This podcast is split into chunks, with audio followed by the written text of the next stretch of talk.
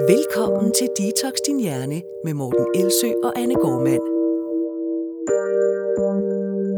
Så blev det tid til afsnit 18 af podcasten Detox Din Hjerne. Mit navn det er Morten Elsø. Og jeg hedder Anne Gormand.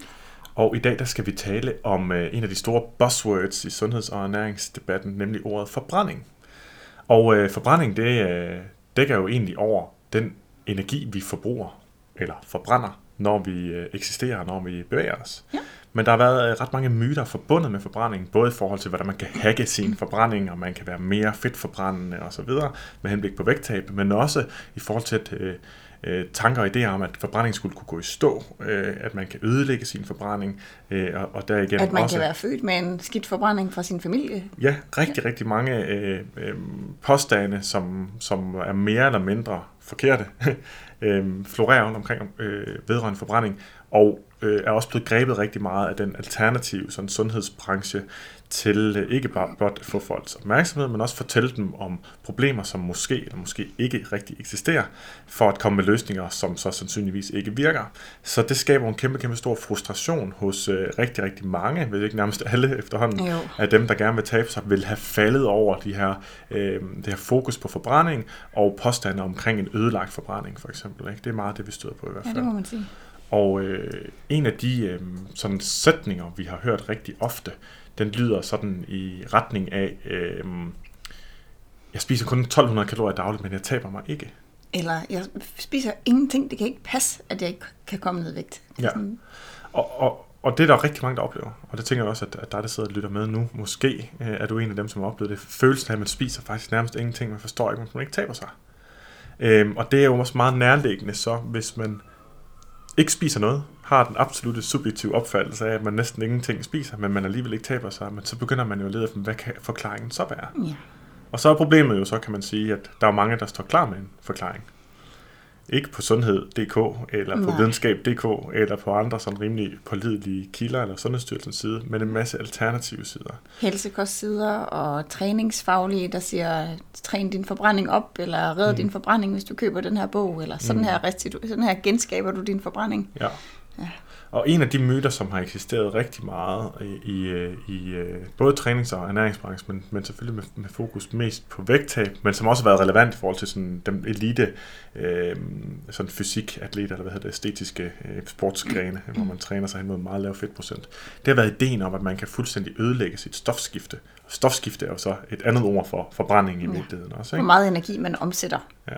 For eksempel per døgn. Ja, præcis. Og det kunne godt være, at vi lige inden vi går ind i, i, ind i dem, kunne definere en lille smule, hvad det er, vi taler om egentlig. For ofte så taler man om at forbrænding og stofskifte. Det er egentlig for de fleste menneskers vedkommende, når man læser de her lidt, øh, ikke nødvendigvis helt videnskabelige artikler, der bruges de, øh, hvad hedder det på, på engelsk hedder det interchangeably, hvad hedder det? Altså man bruger dem- Synonymt. Ja, man sætter dem ind som synonym med hinanden, ikke? Altså stofskifte og forbrænding er sådan cirka det samme. Og hvad dækker det så egentlig over? Jo, en af de, altså det dækker over vores øh, energiforbrug ved hvile, primært, og så vores energiforbrug ved aktivitet. Sådan over, overordnet sat, sat op. Ikke? Og man plejer tit at måle det i sådan ens daglige øh, stofskifte, eller daglige ja. forbrænding.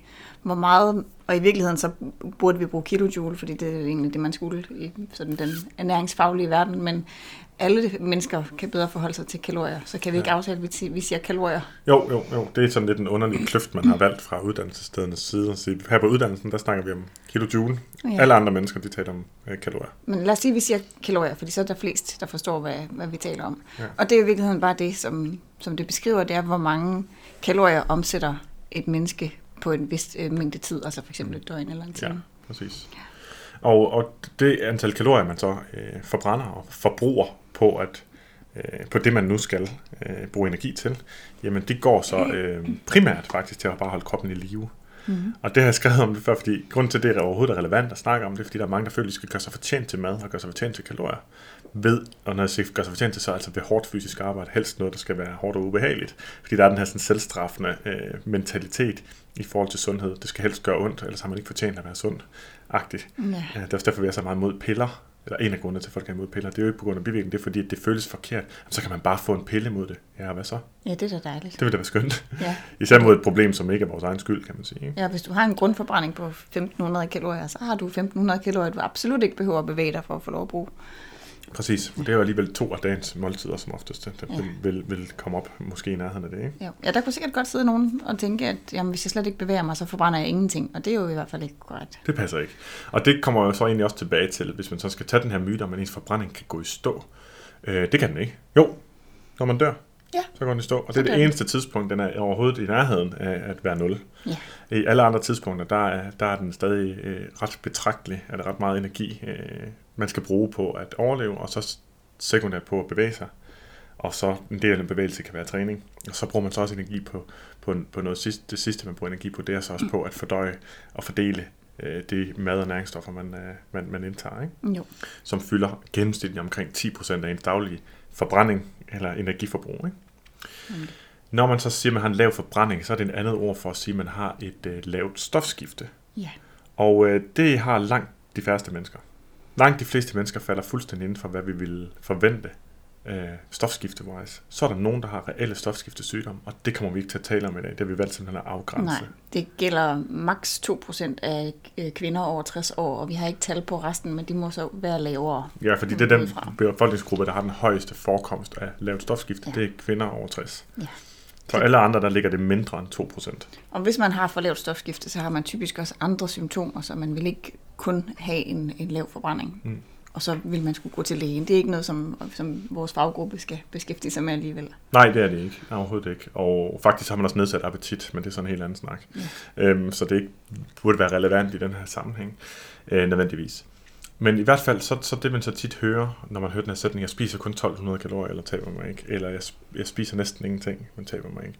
Det er så, at fordi man så bagefter går ind og, og, og tjekker, hvad skriver folk om dem, så kan man blive bildet ind, at, at det, det er en stofskifte, der er ødelagt. Ja. Man kan også blive bildet ind, at man har selv har ødelagt sit stofskifte ved at gå på kur mange gange. Altså at man simpelthen har ødelagt sin ja, evne til at forbrænde kalorier nærmest. Eller at Ja. man forbruger mindre energi dagligt, fordi man har ødelagt sit stofskifte. Og så får man sådan nogle lidt pseudovidenskabelige forklaringer, som... Øh, Øhm, og det er svært at ignorere. Vi har øh, studenterkørsel uden Ja. for kontoret øh, hele tiden, De men vi har nok, besluttet øh, at holde, den. optage podcast alligevel. Så får man sådan nogle lidt pseudovidenskabelige forklaringer, øhm, som at kroppen den går i starvation mode eller sult mode, Sætter noget i dvale. Og så, sætter, sætter kroppen helt i dvale, og det er faktisk, det kan vi vende lidt tilbage til, der er en lille, bitte, lille græn af sandhed deri, men som det ofte er ved den sådan alternative ernærings- og sundhedsformidling, så tager man det, som der er en lille bitte, bitte, bitte græn af sandhed i, og så ekstrapolerer man det og får det til at vokse, Til det udgør hele sandheden og, og, og være relevant. Og det er, øh, det er jo virkelig det, der er stort fejl fra den alternative branches side. ja, det er så. Det er at fokusere på små detaljer og, og det, der er irrelevant, i stedet for at fokusere på det. I det her tilfælde har man måske i virkeligheden taget en detalje, som er, hører til en meget, meget begrænset del af befolkningen. For eksempel dem, der har anoreksi, hvor kropsvægten kommer så langt ned, øh, at man kan sige, at der er en reelt sultefare. Så, Mhm. så man er nødt til at få nogle tilpasninger. Der sker der nogle, nogle øh, tilpasninger, så man omsætter mere energi. Man vil også blive mere sådan dvask og have behov for at ligge sig ned og sove meget. Altså alt bliver skruet ned. Der er også nogen, der begynder at få små femmerhår rundt omkring for at ligesom, holde på varmen. Ja. Så der er nogle tilpasninger, men man skal bare være, man skal på en eller anden måde være truet mm. på sit liv, for Og at s- de kommer. Ja, og, og troet på sit liv, det kan så også opstå, når man skal ned, have så lav fedtprocent, som man skal i nogle af de her æstetiske fitness Det kan man øh, klasser. Ikke? Jo. Og øh, der er der blandet forskning. Der er simpelthen noget, for, nogen forskning, altså for det første er forskningen meget ufuldstændig. Det er tit, øh, for, hvor man har fulgt enkeltpersoner i et år eller sådan noget. Ikke? Det er ikke særlig mange mennesker, det Ah. handler om. Så der er nogle studier, der viser, at der ikke er noget fald i stofskifte som følge af, øh, at man kommer ekstremt lavt ned i fedtprocent og ikke får særlig meget energi til det, man skal. Mm.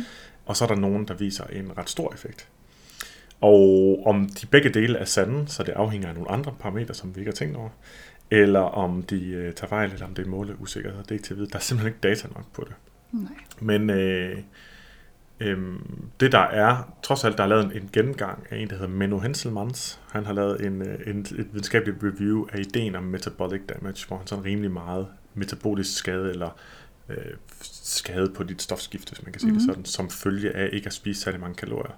Og der er konklusionen sådan øh, groft sagt, at, at det er der simpelthen ikke evidens for, der er evidens imod det. Øhm, og den skade, der er med sådan en lavkaloriekur, det er i virkeligheden, øh, den er forbigående. Det er bare en af forskellige beskyttelsesmekanismer. Den er mindre, altså mindre, ens forbrænding falder mindre, end folk de tror, og den er forbigående. i langt de fleste tilfælde. Ja, så lige så snart man kommer op og spiser til ens egentlige fysiske behov, Mm. så øh, udlignes. Så følger forbrændingen ja. Øhm, jeg ved ikke, om vi allerede nu skal tage, hvad er der så ellers af forklaringer, eller vi skal prøve at kigge på, på det, vi har skrevet ned her nu. Jamen, altså, vi, vi kan jo starte med de øh, sådan mere psykologiske forklaringer på, når man oplever, at man spiser helt vildt lidt, men ikke taber sig. Så kan Ja. vi bevæge os over i fysiologien. Ja, fordi øh, for lige at indskyde en bemærkning det er vigtigt, at det er sådan et videnskabeligt princip. Vi skal starte med at lede efter de forklaringer, som stemmer overens med, hvad vi i forvejen ved. Ja. Det hedder også Occam's Razor, at vi, de forklaringer, som ikke kræver kæmpe store nye antagelser, som at man kan ødelægge sit stofskifte, på trods af, at vi ikke ser det hos Eller at man kan på en eller anden måde omgå termodynamikkens første lov. Ja, som om energibevarelse, sådan at, således at det ikke handler om kalorier ind, kalorier ud, men der er et eller andet hormonelt, som skulle kunne ødelægge det, hvilket altså heller ikke ser ud til at passe. Nej. Øhm, når vi så lige giver slip på de her alternative diagnoser, og så prøver at vende tilbage til at tænke en lille smule mere kynisk, Mm. mm. og, eller hvad det hedder det, måske ikke sådan skeptisk, nøgternt vil nok være bedre over, ja. Så prøver lidt at give slip på, fordi grunden til, at det er svært overhovedet at diskutere det her, det er, at det er rigtig hårdt for den enkelte, som er ganske overbevist om, at vedkommende ikke spiser mere end 1200 kalorier, at få at vide, jo, det gør du. Og det er sådan det, der kan være hårdt i den her fitnessbranche nogle gange. Så kommer der en fagperson og siger, "Men det gør du, du spiser for meget. Ja. Og det er faktisk rigtig træls at få at vide, både fordi, at man føler, at man sig selv er skyldig i det, og fordi, at man tænker, at det, kan han, det har han jo så ikke forstand på, fordi jeg ved jo, at jeg spiser så lidt. Så nu vil jeg så spørge dig, for at vende tilbage til det. Ved man, hvor meget man spiser? Øh, nej, det, det gør man simpelthen ikke. Næsten uanset hvor god man er til at, at have, have talt kalorier, eller om man har læst ernæring og sundhed, eller om man har øh, været personlig træner og gået meget op i det i mange år, så er vi ekstremt dårlige til at vurdere, hvor meget vi egentlig spiser. Både fordi, at medmindre vi vejer alting gram for gram, så har vi svært ved at vurdere med vores syn, hvor meget vi egentlig får. Vi har svært ved at vurdere øh, kalorietætheden af det, fordi noget kan jo godt fylde rigtig meget, uden at have ret mange kalorier, som for eksempel en grøn salat. Mm. Og noget kan fylde utrolig lidt, som for eksempel en rugbrød med fiskefilet og smør og øh, remoulade. Det kan godt være, at man så tænker, jeg har kun fået én rugbrød, jeg har jo ikke spist noget. Mm. Men der kan sagtens gemme sig 600 eller flere kalorier øh, bare i en rugbrød så. Så der er så mange ting, der kan snyde Ja. øh, visuelt og med indholdet i maden. Og ud over det, så øh, er vi heller ikke ret gode til at lægge mærke til alt, hvad vi gør. Altså hvis du tænker på alle de ting, vi skal holde styr på hele dagen. Vi kan simpelthen ikke være øh, super fokuseret på hver eneste bid, vi tager. Og de fleste af os spiser meget mere, end vi tror. Hvis der var et kamera, der fulgte os mm. i løbet af dagen, og vi selv skrev ned, hvad vi spiste, så ville der øh, kameraet nok fange mere, end vores hjerne gjorde. Ja, og det har man så netop også undersøgt, og der, i stedet for at bruge et kamera, øh, det er der sikkert også nogen, der har gjort, men i stedet for at bruge et kamera, så bruger man tit en, en metode, der hedder øh, dobbeltmærket vand-metoden, Ja. hvor man simpelthen drikker noget vand, der er radioaktivt mærket. Det er ikke farligt. Det er radioaktivitet ikke nødvendigvis. Det handler om mængder. Øhm, hvor man så øh, kan følge øh, en stofskifte egentlig, hvor mange kalorier man, man, man omsætter for Ja. i, i løbet af dagen. Hvordan det rent teknisk virker, det kan jeg faktisk overhovedet ikke huske, øh, så jeg skal ikke sidde og kloge mig på det, men det er i hvert fald en metode, man, man benytter sig af. Og der kan man se netop, at folk... Der var, der var faktisk illustreret et forsøg i et øh, amerikansk, det hedder det ikke, et britisk program på BBC, tror jeg det har været, Mm. hvor en kvindelig journalist, der var overvægtig, det kommer pludselig til at tænke mig, vi måske, måske har talt om det før her podcasten. Det er der ikke noget, der Det ved. tror jeg ikke, vi har. Okay. Så, øhm, og hun havde en veninde, som var meget, meget tynd. Og de spiste jo det samme, og den tynde spiste jo tit mere end hende. Så hun var jo af den opfattelse, at der må være noget galt med stofskifte. Hun havde ligesom affundet sig med, at hun var på den her vægt, hun var, og det var så fint at have affundet sig med, men på baggrund af et for lavt stofskifte, fordi hun spiste jo ikke for meget. Og så prøvede de at teste det. Og så fandt de ud af, for det første så gav de hende den her, det, her, det her mærkede vand at drikke, så hun vidste, at det ville blive afsløret, så at sige. Fordi der er jo nogen, der, der tror, hvis man siger, at når folk siger noget, der ikke passer, at de spiser, hvor de virkelig de spiser mere, end de siger, de gør, så er det ikke nødvendigvis, fordi man har løjet. Så er det jo netop fordi, som du også siger, man er simpelthen bare ikke særlig god til at registrere, hvor man Mm. spiser. Faktisk er vi notorisk dårlige til det. Men udover at vi er dårlige til det, så tror vi, vi er gode til det. Og det er en dårlig kombination. Ikke? Ja, det må man sige. Øhm, men for hendes vedkommende, der var det sådan, at, at, at hun var overbevist om, at hun spiste meget lidt, og det hun indrapporterede. Jeg mener, den første uge, der skrev hun ned, efter hvert mål. Nej, første uge, der skulle hun lave en video, øh, sende en video ind om aftenen, hvor hun fortalte, hvor meget hun havde spist, så der var nogen, ligesom skulle beregne på det, ud fra hvad hun havde sagt. Og den næste uge, der skulle hun så gøre, hvor hun skrev ned efter hvert eneste måltid. Og hun rapporterede et eller andet sted mellem 40 og 60 procent under, hvad hun i virkeligheden spiste. Ja. Og det sker ikke med sådan et forsøg, der er lavet i et tv-program, især når det stemmer fuldstændig overens med det videnskabelige forsøg på flere mennesker. For det er faktisk det, vi ser. Det er det. at folk underrapporterer, især hvis man er overvægtig, så underrapporterer man med 40 plus procent af sine kalorier. Ja, når man siger den sætning, at man underrapporterer, så lyder det som om, at det er bevidst. Og det vil vi bare lige gerne slå to tykke, fede streger under, at det er ikke øh, sådan, det er ment. Det er faktisk, at, at vi underrapporterer. Øh, nej, man kan ikke engang sige, at vi underrapporterer, fordi så, det, så der er noget bevidsthed i det ord. Ja. Vi, øh, vi, op, vi, Vi opfatter, fejlfortolker vi og korrekt rapporterer ud fra vores dårlige Ja, fortolkning. det må være sådan, det skal være. Ja. ja. Og, og, og man kan også vende den om og så sige, jamen det her det giver faktisk rigtig god mening. Fordi, og det giver også rigtig god mening, at folk, der er dårlige til at registrere, hvad de spiser, ikke lægger mærke til, hvad der ryger indbords, hvor der er meget, der ryger ind mindlessly, eller man ikke er så bevidst om, hvad kalorietæthed og så videre. Alle de ting, jamen det er da klart, at det er korreleret med en højere kropsvægt. ja, selvfølgelig. Så, så, så det er jo i virkeligheden blot en, en af forklaringerne på, hvorfor der er nogen, der kæmper mere med vægten end andre.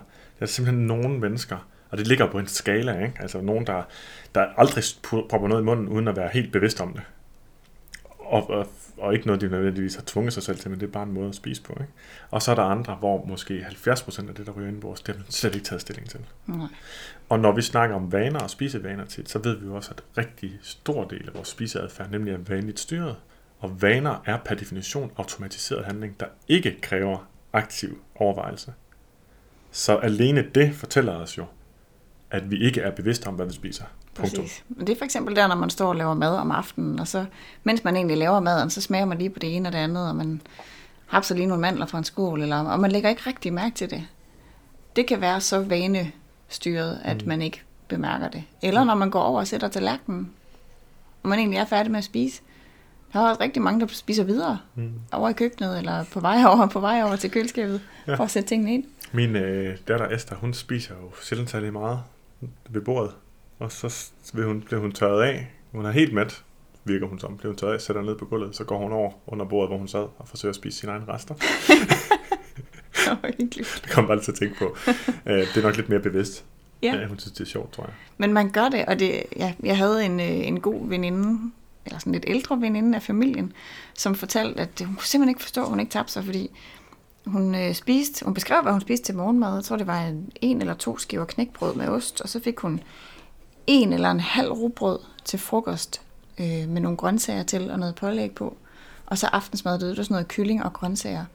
Og det, det synes jo, hun jo ikke gav mening. Mm. Og det synes jeg selvfølgelig heller ikke.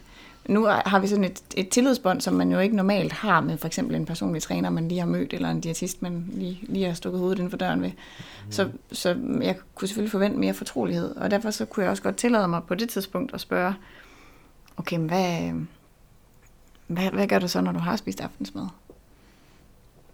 Ja, så hvis der er noget kage, så kommer jeg jo nok til at spise det, eller hvis der er de der mandler, der er stået her fra julen af, så der går nok, så er faktisk forsvundet en, pose på 500 gram her hen over den sidste uge, mærkeligvis.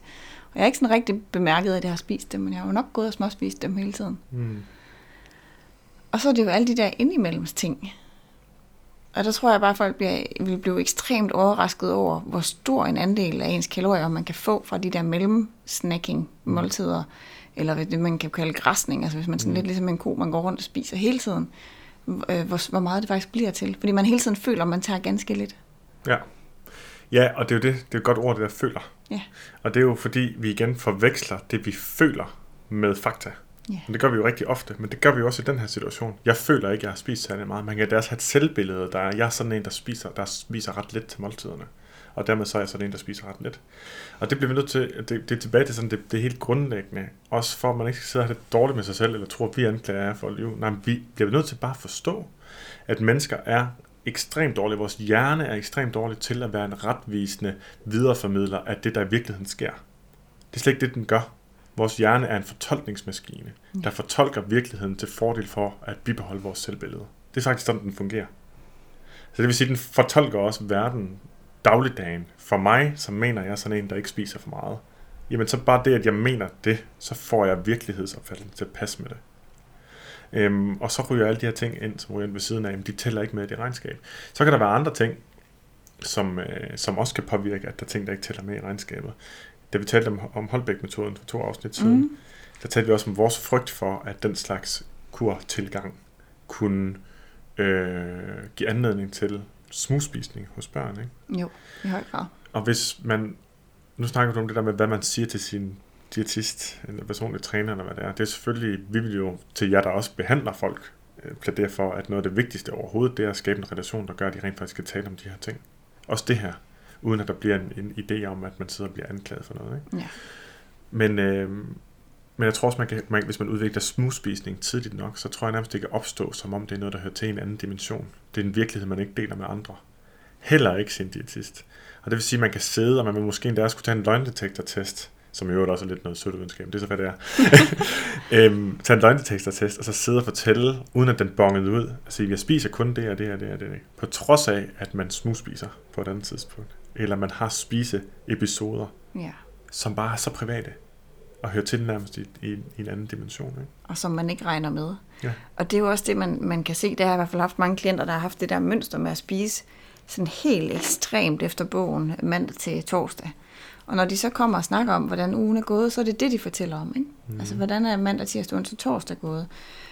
Og medmindre vi så har... Øh, vi skal have tillid for, at det kommer frem, hvad der så sker i weekenden. Fordi så er det måske der, man virkelig altså ikke bare spiser lidt godt, men hvor det så går fuldstændig ravne galt. Mm. At man øh, gør alle de ting, som man følte, man ikke måtte. Mm.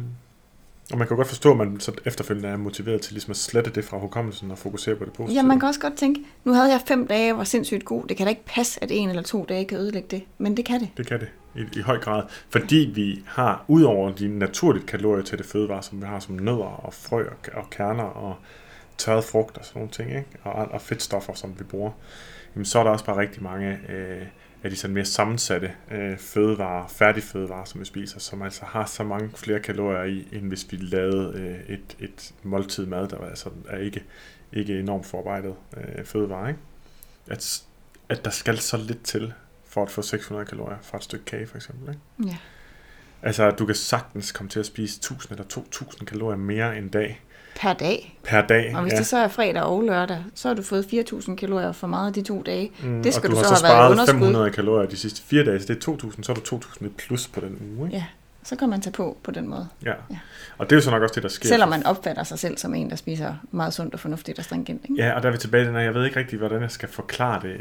Jeg har næsten lyst til sådan at forklare det igen, ikke? så er vi tilbage til, hvordan man opfatter sig selv, hvordan man opfatter ugen. Og der er vi igen tilbage til, at vi bliver nødt til at forstå, før vi overhovedet kan komme videre til de sådan lidt mere øh, kolde beregninger. Ikke? Vi er nødt til at forstå, at vores egen fortolkning af virkeligheden er ikke virkeligheden. Nej.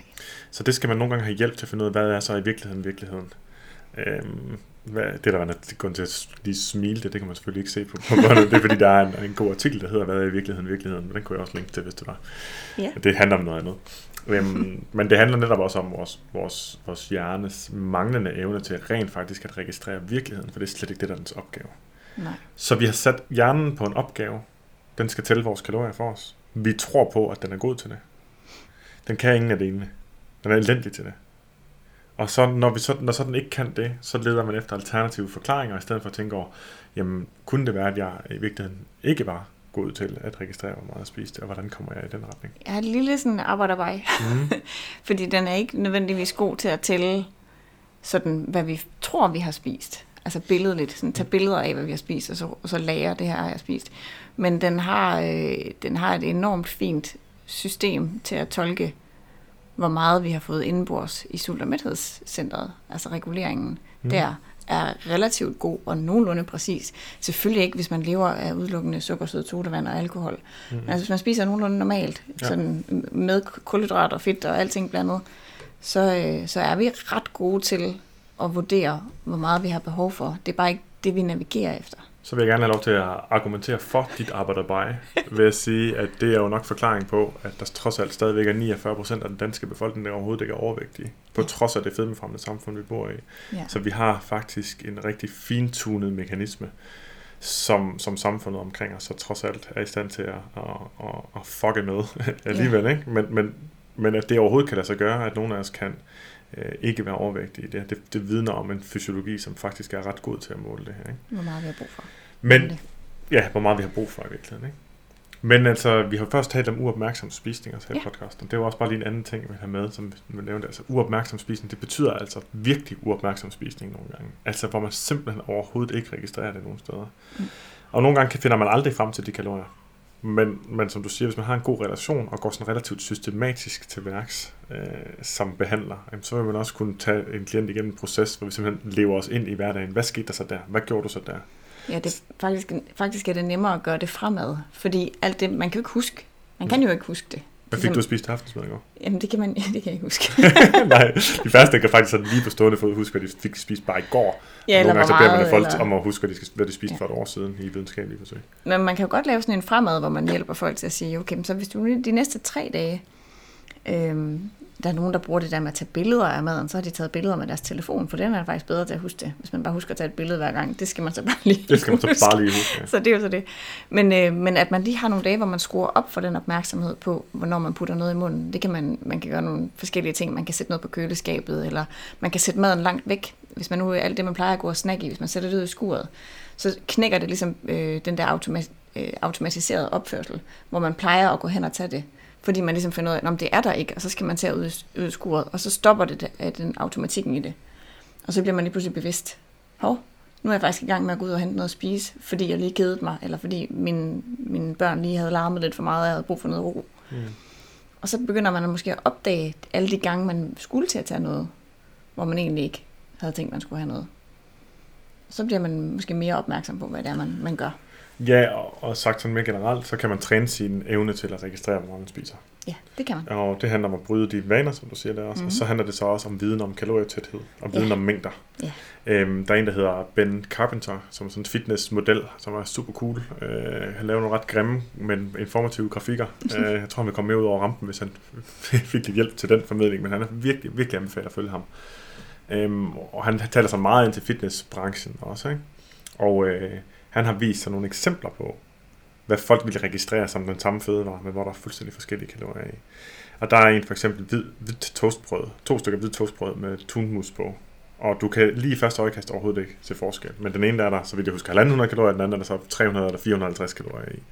Og det er simpelthen mængden, der er på. Er det et halv, 3, 3 mm, er det 1 cm, eller er det 2 cm lag på? Jeg hører nok til dem, der vil gå efter sidste, ikke? Og er det low fat creme fraiche eller fuldfed mayo? Og, altså, Og de- hvad de- er tykkelsen og, og tyngden på brødet? Altså, hvor tæt er det? Hvor meget vejer Ja, også det? det. Det var så lige i det her tilfælde det samme, men det Ja. ja. kunne være i andre situationer, det også gjorde en stor forskel. Øhm, så, så, så alt det, når vi er så dårlige til at registrere, så fodrer det jo den her illusion om, at det må være noget andet end kalorier, der driver vores vægtproblemer. Og det er et rigtig stort problem. For når den bliver fodret, så er det, vi søger alternative forklaringer. Og så finder vi altså problemer, som ikke er problemet. Og så begynder man at bruge resten af sit liv på at løse det problem på at løse stofskifteproblemet eller forbrændingsproblemet. I stedet for at øh, forstå, som vi jo så, det er jo for årsagen til, at vi lavede den her Og podcast, blive mere bevidst. og blive mere bevidst om at sige, okay, først bevidst om, okay, jeg, mennesker er, ikke jeg, mennesker er dårlige til at registrere, hvor meget de spiser, sådan, sådan skulle, skulle fortælle det videre, ikke? Mm. Mennesker spiser rigtig, rigtig ofte, uden overhovedet at registrere det. Ja. Øh, hvis jeg skal finde ud af, hvis jeg skal gøre noget ved min overvægt, så skal jeg først og fremmest være bevidst om, at det handler om kalorieoverskud. Og så dernæst skal jeg finde ud af, hvor kommer de kalorier så fra. Det handler så om at blive bevidst også om det. ja, ikke? nemlig. Men hvis man ikke kommer igennem de fire trin, fordi man fra starten tænker, jeg spiser ingenting, men jeg taber mig ikke, og så kommer man ind og googler, jeg spiser ingenting, men jeg taber mig ikke, og så kommer der de første 50 sider om, at det er dit stofskift eller din forbrænding, der er gået i stykker, og så skal du øh, komme til zoneterapi, eller, øh, eller reiki healing, Ja. og tage kosttilskud, og cayennepeber, eller hvad det nu ellers skulle være. Ikke? Ja. Og så, så kan man gå ud af den tangent, og man kan gå ud af den i overvis, er øh, uden, at det, uden at det hjælper en. Det minder mig faktisk også lige om, at der er en, en mere ting i den her, jeg spiser næsten ingenting, men taber mig ikke. Og det er, at der er jo også faktisk altså nogle mennesker, som simpelthen på grund af den måde, de er bygget på, ikke har en specielt høj forbrænding. Mm. Der var en med på et livsstilshold, jeg havde engang, som øh, var, jeg er ikke særlig høj, og hun var et hoved mindre end mig. Så hun har vel været omkring en, Halvanden meter høj. ja, lige over halvanden meter høj. En meter høj. Ja. Øh, og hun var sådan, du ved, oppe i 60'erne, øh, hvor man jo også ved, at man mister noget muskelvæv, og hun havde også et stillesiddende arbejde, og hun trænede overhovedet ikke, og, og i sin fritid, der så hun mest fjernsyn. Og det vil jo sige, at jamen, hun sagde, at jeg spiser jo så lidt, altså min mand han spiser mega meget, og jeg spiser så lidt, jeg kan ikke forstå, at jeg tager på. Mm. Men hendes forbrænding var jo også bare rigtig lav. Ja. Så hvis jeg plotter den ind i sådan et simpelt diagram, som ikke tager højde for hendes, øh, hendes kropssammensætning, altså muskelmasse og så videre, men bare siger alder, øh, øh, højde og, øh, og vægt og køn, og så lidt eller ingen aktivitet, jeg skrevet på, så har hun faktisk ikke engang 1500 kalorier at gøre med. Om dagen, nej. om dagen. Der skal ikke meget til at offsette det. Nej, og især ikke, hvis man sidder og sammenligner sig med en, en mand, der for eksempel arbejder, hen- hendes mand arbejdede stadigvæk mm. og bevægede sig rundt, fordi han var i sådan et aktivt fag, ikke? Jeg tror, det var sådan noget taglægning eller et eller andet. Og der har man måske en forbrænding på op mod 3-4.000, måske ja. endda mere, flere kalorier per dag. Så når hun sad og kiggede på hans portionsstørrelse, så kan, jeg godt forstå, at hun følte sig snydt, og synes, at Ja. hun var god. Altså, Så sidder han der og holder vægten, mens han den voldspiser, og hun. Ja. tager på, selvom hun føler, at hun spiser som en fugl. Ikke? Så der var vi faktisk også nødt til at kigge på den her myte, hvor hun sagde, at jeg har en virkelig dårlig forbrænding. Så var jeg nødt til at fortælle hende, du har faktisk den forbrænding, der passer til din krop. Altså du vil jo heller ikke give en, øh, en, en mus den samme mængde mad som en hund. Nej. Det, det, det er jo bare, fordi vi er bygget forskelligt. Ja. Nå ja, det kunne hun selvfølgelig godt se, fordi han var jo altså, noget, han var næsten dobbelt så stor som hende. Og det, og det er jo så selvfølgelig også et argument for at være fysisk aktiv, fordi mm. jeg kunne da ikke forestille mig at have så lidt at gøre med dagligt, så lidt madnydelse, der var plads til. Jeg skulle virkelig tænke mig om, så med hvad jeg spiste. Det var vi så faktisk nødt til at arbejde meget med, med at få reframet det der med, at nydelsen ligger i mængden. Ja, så det var noget Fordi hun kunne sagtens blive mæt Ja. for den lille mængde. Hun skulle bare lære at nyde de, de mindre mængder, det mere. Så det sidste så fik hun sådan et slogan, der var, at det kan godt være, at jeg kan spise mindre, men jeg nyder det dobbelt så meget som alle andre. Fedt. så virker det fint. Men altså har man kun 1500 eller ikke engang at gøre med dagligt. Der er også nogen, der siger, at man må ikke komme under 1200 kalorier i øh, dagligt. Fordi Og det måtte hun jo i hvert fald gerne. Det måtte hun jo i hvert fald gerne. Altså hun skulle faktisk ned på, hvis hun skulle have bare sådan et, et normalt vægttab, så, må hun, så skulle hun faktisk ligge på omkring 1200 kalorier dagligt. Vil hun gerne gå mere aggressivt til værk, så skulle hun længere ned. Og det er der altså ikke noget farligt ved per se. Det lyder sådan underligt, at jeg skal sige det, fordi der er folk, jeg tror mange, der tror, jeg er imod lavkaloriekur, så siger jeg, altså sådan rent teknisk overhovedet ikke. Og jo mere, flere kilo du har at tabe, jo, jo mindre øh, problematisk er det at være i stort kalorieunderskud. Mm. Fordi du har så mange, altså din krop har masser af energi at tage af. Ja. Ja. Som jeg tror, jeg måske har nævnt før, så er der lavet et forsøg. Det er ikke noget, du skal huske, I må, dig der lytter med, du må aldrig forveksle information med instruktion. Vi skal nok sige til, når det er noget, vi anbefaler, at man skal gøre eller så er det bare information. Og det her det er et stykke information om en mand, der tror han vejede 180 kilo, som fastede i 382 dage. Spiste ingenting. Han drak kaffe, te, tror jeg, og, og tog kosttilskud, øh, vitaminer og mineraler for at få det. Og som jo tabte sig ned til at veje 80 kilo i løbet af, af det der lidt over et år. Hvis simpelthen har spist øh, 0 eller niks. Og der har altså ikke været nogen negative effekter ved det øh, for ham. Men altså, er man allerede slank og skruer så langt ned for sit kalorieindtag, så får man det jo bare fysisk dårligt, for man har en relativ øh, energitilgængelighed, der er for lav, så man får det elendigt. Ikke? Ja. Og så vil øh, andelen af protein, man forbrænder fra sin muskelmasse, den vil sandsynligvis også stige, øh, jo længere ned i vægt man kommer. Så det er jo ikke, fordi vi anbefaler det, men altså en lavkaloriekur, det afhænger altså også af, hvad ens stofskifte det er, som primært afhænger af ens kropsstørrelse, Ja. faktisk. Ja. Øhm, Men det var til den her myte omkring, at, man kan, at jeg får jo kun 1200 kalorier, det kan ikke passe, jeg ikke taber mig. Mm. At der kan være mange gode forklaringer Ja. På, hvorfor at, øh, i virkeligheden så får man måske flere kalorier, end man gik og troede, eller så har man måske bare en meget lav forbrænding og skal justere sine forventninger til, hvor meget man skal have. Og øh, så tænker jeg, efter jinglen kan vi lige øh, snakke lidt om, hvad det er, der så afgør ens forbrænding, og så nogle af de andre forbrændingsmyter. Du lytter til Detox Din Hjerne med Morten Elsø og Anne Gormand. Og i dag taler vi jo om øh, forbrænding, og om de myter, der er forbundet med det buzzword fra fitness- og sundhedsbranchen. Øhm, vi har været meget omkring øh, den her idé om, at man spiser meget lidt, men alligevel ikke taber sig, eller man tager på, og hvad der ligger i virkeligheden forklarer, forklarer den øh, diskrepans mellem det opfattede og det virkelige. Øhm, men vi skal også lige snakke om, hvad afgør egentlig vores forbrænding, altså hvor meget energi vi forbruger i løbet af dagen. Mm. Og øh, der kan man sige, overordnet set, som jeg sådan helt i starten, så har du dit basalt stofskifte, du har dit, øh, din fordøjelse, du har din fysiske aktivitet, som ikke er træning, og din træningsaktivitet. Det er jo selvfølgelig de ting, øh, de sidste kan vi ændre på. Men hvad er det så med selve forbrændingen, som folk tit tænker på, som værende bare basalt stofskiftet? Øhm, det, der primært afgør det, det er jo altså vores øh, kropsmasse. Hvor store vi er, hvor stor en krop skal der holdes gang i. Hvad vi vejer. Hvad vi vejer, simpelthen. Ja, du vil gerne gøre det sådan mere øh, Ja. mindre teknisk. tak. tak for det. Så hvad vi vejer. Ja, øhm, så har man en stor krop, jamen, så vil man også i hvile forbrænde mere, end hvis man har en lille krop. Yes. Og har man også en kropssammensætning, der er mere muskeltung, kontra en, der er mere fedttung, så vil man også have en højere forbrænding der. Og det forklarer i virkeligheden den store forskel, der typisk er mellem mænd og kvinder. Det er, at øh, mænd typisk vejer lidt mere og har en, en, øh, en højere andel af kroppen er, er muskelvæv. Ja, præcis. Så man en lavere fedtprocent, og dermed, og det er sådan et, egentlig det samme som at sige en højere muskelprocent, ikke? Ja. Øh, relativt set. Det er så ikke sådan, at hvis man øger sin muskelmasse et kilo eller to, så bliver man sådan en fedtforbrændende øh, maskine. Nej, det må man sige. Altså nu i min branche, hvor jeg også øh, træner, der, har, der er det sådan noget, det vi kalder stram op, som i virkeligheden bare også er et buzzword, mm. men som mere bare beskriver, at det er sådan let styrkende træning. Og hvis man starter helt ny og aldrig har trænet før, så kan man da givetvis godt bygge noget muskelvæv op, men det er måske ikke meget mere end sådan 2-3 kilo hen over øh, nogle år. Mm-hmm. Og muskelvæv forbrænder cirka 13 kalorier per kilogram i hvile Per dag. per dag. Og det vil jo sige, at man for hvert døgn, der går, øh, hvis man har taget 3 kilo muskelvæv på, mm. har en øh, lidt forhøjet forbrænding på næsten 30 kalorier per dag. Og grunden til, at det ikke det lyder som om, jeg regner helt du forkert her, det er fordi, hvis jeg forudsætter, at man nu har tabt 3 kilo fedtvæv også, som hver især har cirka 4 kalorier mm. øh, per kilogram fedtvæv, eller forbrænder cirka 4 kalorier per kilogram fedtvæv per døgn, så trækker man lige de 12 fra. Mm. Så er det 28, ikke? 2020, ja. 27. er det godt? Nå, det er også lige meget. Det er der omkring, så mange kalorier har man mere at gøre med per dag, hvis man får øhm, 3 kilo muskelvæv mere og mister 3 kilo fedtvæv.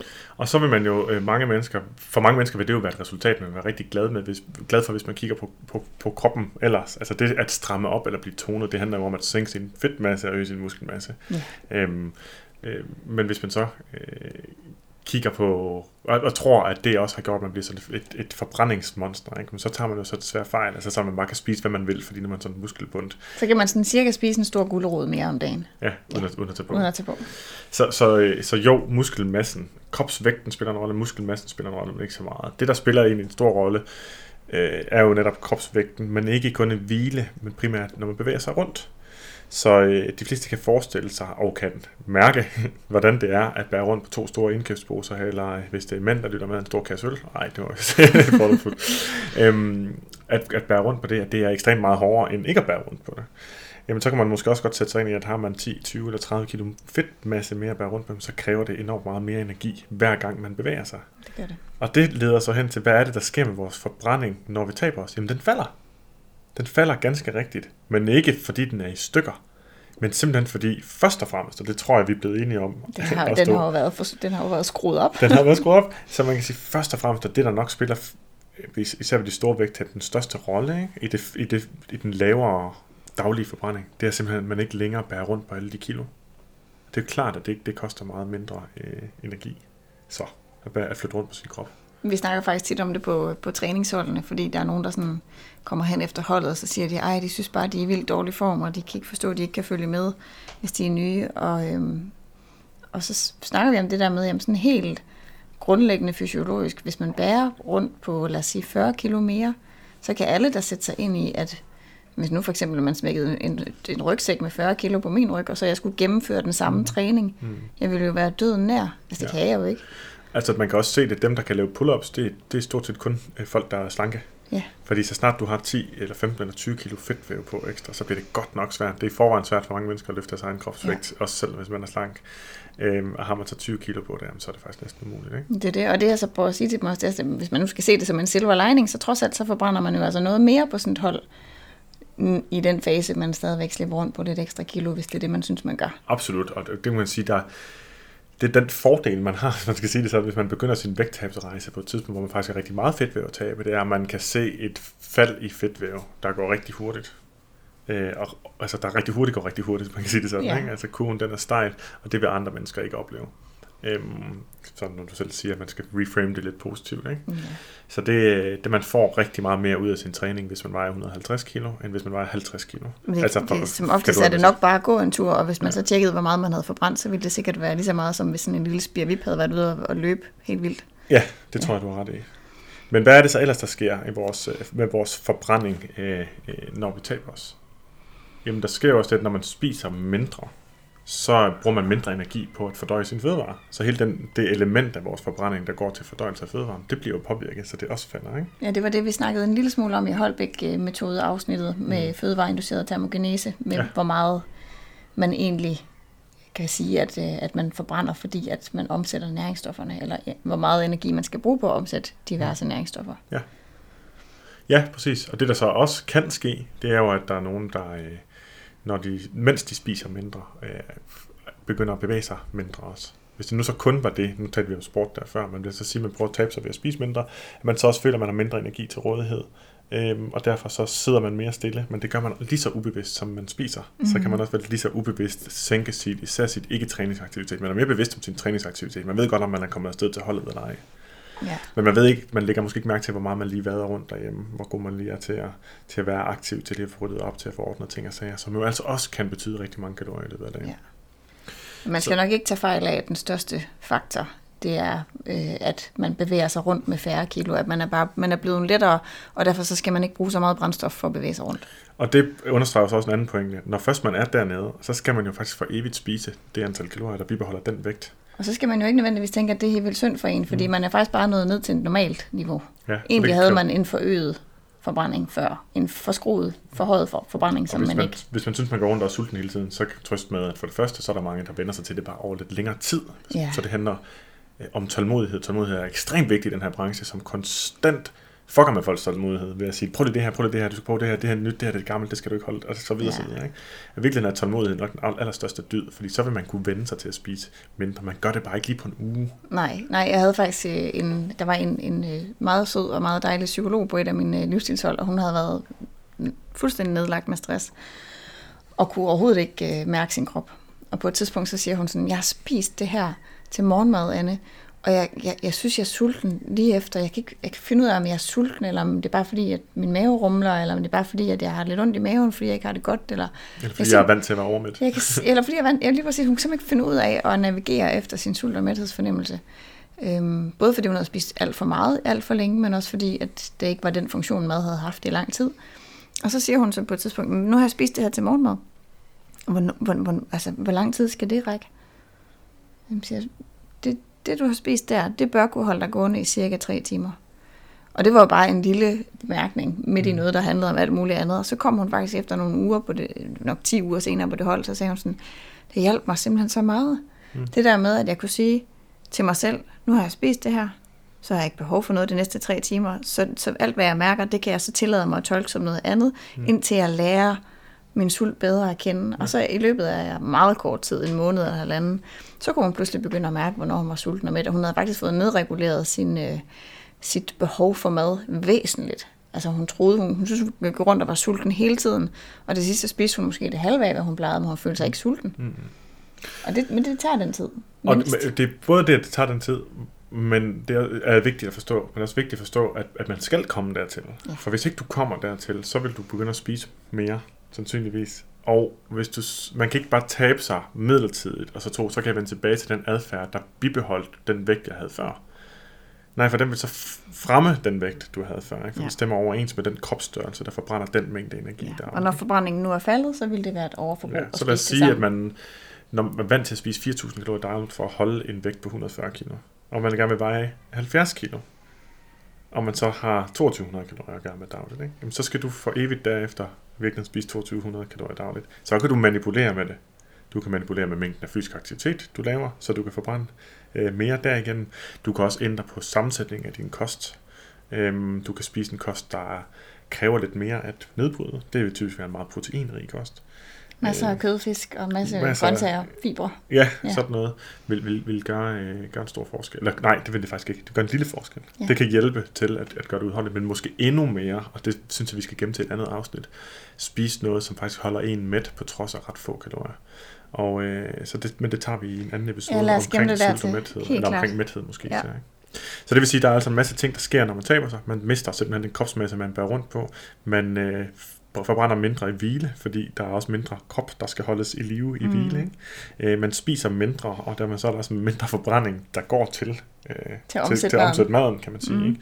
Øhm, og så er der, for uden det, er der også en lille fald i hvilestofskiftet, som er ud over selve vægttabet, det det dikterer. Og det er så det folk, de tager, det her lille fald, og så får det til at fylde det hele. Og sige, nej, de stofskifter er gået helt i stykker, fordi du nu forbrænder 150 kalorier mindre per dag midlertidigt. For det, der så sker, det er at tit så laver man sådan en overshoot eller undershoot, kan man sige. Man spiser lidt mindre, end man i virkeligheden behøver for at tabe sig det, og så bagefter skal man ligesom finde sit nye ligevægtsindtag. Ikke?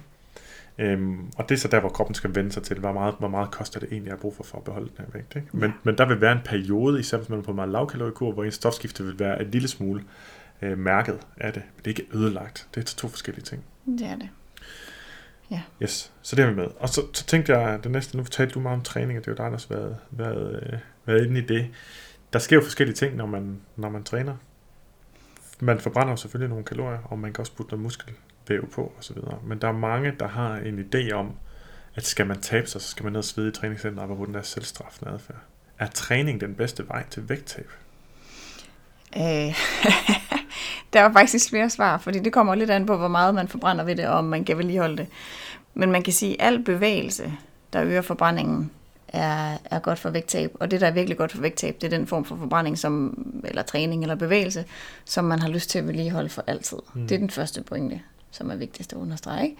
At hvis man starter til styrketræning femte eller sjette gang, fordi man gerne vil hæve sin forbrænding og forbrænde noget mere, og man bliver ved med ikke at vende tilbage til det, mm. så kan det godt være, at man lige skal tage det der vink med en vognstang, om at det er nok ikke det, jeg skal bruge min tid på. Nej. Så kunne det måske bedre betale sig at finde ud af, er jeg sådan en, der godt kan lide at klatre, eller havkajak, eller et eller andet andet, mm. som man måske ikke bygger nær så meget muskelmasse op ved, men som man i hvert fald forbrænder lige så meget ved undervejs, ja. og som man måske endda kan vedligeholde. Ja, det er også blevet sådan lidt en træningsmyte, men som jeg faktisk gerne vil vende tilbage til lige om lidt, øhm, omkring hvad der er sådan den mest fedt forbrændende træning. Ikke? Og, og, men det er, lidt, det er lidt en anden ting, fordi jeg tænker lidt, at en, en sætning, som jeg også har hørt, ligesom, den, ligesom når folk øh, kan sige, at jeg spiser næsten ingenting, som vi har været omkring, men jeg taber mig ikke. Så man sige, jeg træner hele tiden, hvorfor taber jeg mig ikke? Men hvis vi nu starter med udgangspunktet for det, vi ved. Det, vi ved, det er, at hvis man ikke taber sig, så er man ikke i kalorieunderskud. Punktum. Punktum. Og det, der er ikke, altså det kan godt føles som et angreb på folk, der har fået andre forklaringer, som har hjulpet, øh, som har hjulpet at få, men som altså har været forkert. Ikke? Jo. Øhm, det er ikke et angreb, det er bare et videnskabeligt faktum, som vi skal bruge som udgangspunkt til at fortolke, hvad der er, der så sker. Ellers kommer vi i hvert fald ikke videre. Så kommer vi ikke videre. Så, så kan vi ikke arbejde med det, der reelt er problemet. Som, altså nu bliver det så, jeg der har hørt podcasten, ellers jeg ved godt, vi er, vi, vi er jo ret kærlige i vores tilgang til det her. Det er ikke dig, der, har, der bærer skylden for dine vægtproblemer. Det er vi jo nok nogle af de, de første til at sige. Ikke? Mm. Men vi skal stadigvæk have fakta på plads. Og faktum er, at hvis man træner hele tiden, men ikke taber sig, så må så det får man fordi, for mange kalorier. så får man for mange kalorier. Ja. Man, får, man har åbenbart, man, det kan næsten kun foregå ved, at man så indtager mere. Eller så er man så smadret af sin træning, at man ligger stille resten af dagen, og så Ja. udligner det ens kalorieforbrug. Og det er jo så det, man kan sige, det, det, der må ske en kompensation. For mm. ellers så, enten så sker der en kompensation, hvilket vi sagtens skal forestille os, eller også gælder fysikkens regler ikke for dig, eller for os mennesker lige pludselig. Ikke? Mm. Og hvad er så mest sandsynligt? Og det er det, som, som videnskabelig tænkning jo også går ud på. Ikke? Det er at sige, hvad er i virkeligheden mest sandsynligt, hvis vi sorterer det fra det element, der hedder, hvad har jeg lyst til at tro på?